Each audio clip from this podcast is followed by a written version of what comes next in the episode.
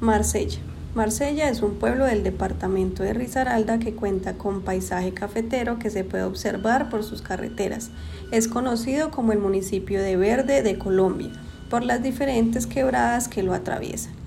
Allí podemos encontrar el Parque Natural Municipal de La Nona, donde se observan las quebradas del Maní y el Surrumbo. Ventajas. Puedes conservar tranquilamente con su población, quienes cuentan historias del lugar. 2. Está ubicado a solo 30 kilómetros de la capital. 3. Puedes conocer cerca de 516 especies vegetales. Desventajas. El clima es variado. Recomendaciones. Movilizarse preferiblemente en el día por el flujo de animales en la carretera.